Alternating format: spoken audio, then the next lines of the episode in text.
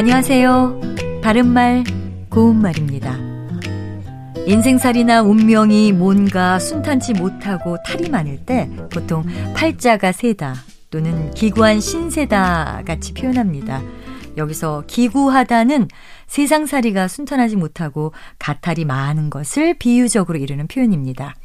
기구하다에서 기구는 험할 기자와 가파를 구자를 쓰는 한자어인데요. 한자의 뜻에서도 알 수 있듯이 기본 의미는 산길이 험하답니다.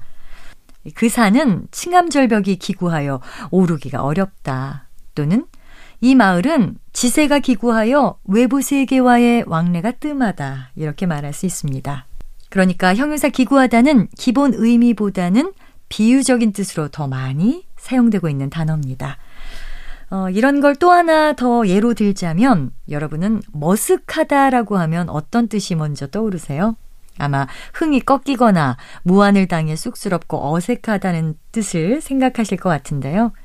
그는 아내의 핀잔이 좀 머쓱한 듯 머리를 극적거렸다라든지 그는 자신의 마음을 들킨 것이 머쓱해서 웃고 말았다처럼 말이죠.